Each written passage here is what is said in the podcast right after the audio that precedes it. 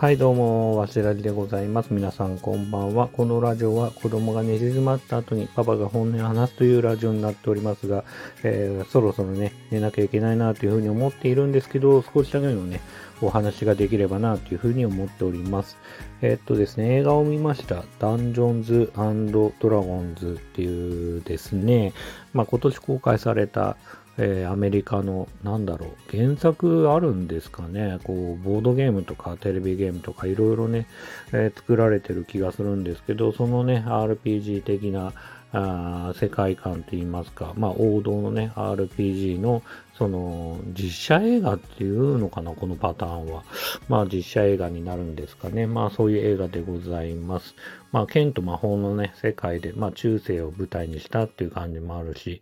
えー、まあ、ドラゴン、実際ね、ドラゴンとかモンスター的なものも出てくるし、魔法も、えー、意外にね、面白いというか、まあ、魔法のいろんなね、時を止めたりとか、えー、まあ、どこでもドアのように移動できるような魔法があったりとか、いろいろね、うーん、まあ、ザ・ファンタジーって感じのね、あの、演出がたくさんあって、まあ楽しい映画です。基本的には本当に楽しいニコニコな映画で、まあすごくなんだろうな、退屈するところもそんなないし、まあ結構ギャグもたくさん入ってて、みたいな感じのね、あの映画なんですけど、なんか感想としてはもちろんそれが、まあ第一声目にあるなと思いつつも、正直、えっ、ー、と、分散して見ちゃったんですよね。あんまり時間がなかったんで、あの、3回ぐらいにね、分け分けてみたっていうか、小分けに見た感じなんで、まあそれが理由なのか、なんかいまいち乗り切れないなっていうのが、まあ映画のせいじゃない気はするし、意外に、意外にですね、そのなんだろうな、あの結構淡々としてる印象もあって、うん、まあ退屈しないとか、まあその面白いシーンが続く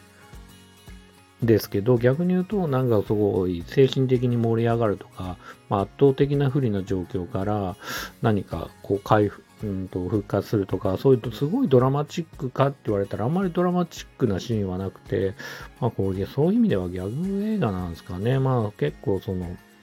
うん、まあなんか感情的には結構ふわふわしたような 感じで、えー、続くなって印象があったんで、まあ映画としては面白いなと思いながらも、なんか映画としてはいまいち乗り切れないなっていうのが僕の本音ですかね。うん。で、見どころはどうなのかな。まあ見どころはそういう意味で言うと、まあさっき言ったように、まあドラゴンとの対あの対決的なところはすごく迫力があるし、えっ、ー、と、ハラハラドキドキもするし、まあ、でっけえモンスターを襲ってきたなって感じはすごくするし、あとキャラクターはそれぞれ個性があって、まあ、女戦士みたいな感じと、まあ、出来損ないの魔法使いとか、あと一人、えっ、ー、と、エルフじゃないのあれは、なんだろう、角が入ってたけど、その人、その女の子は、えっ、ー、と、変身ができる、なんかもう、あの、なんだろう、雪男みたいなものに変身したり、逆に虫とかね、ミミズみたいなのにも変身したりとかして、まあ忍び込んだり、まあ場合によっては戦ったりもできるしっていうね、能力を持ってる、えー、感じで、で、まあ僕の世代で言うとドラクエ3みたいにね、こういろんな職業を持った人間と、まあ仲間になってみたいな感じはあって、で、まあ主人公は逆に言うとあまり能力があるっていうよりは、まあ盗人盗賊なんですかね。まあそういう感じ、まあ特別盗賊的なこう、アクションとかはなくて、ただただみんなに指令を出す。まあそういう意味だと僕らに一番近い存在ではあるのかも。僕らね、あの見てる側の人間と一番近い存在なのかなっていう気はするかな。うん。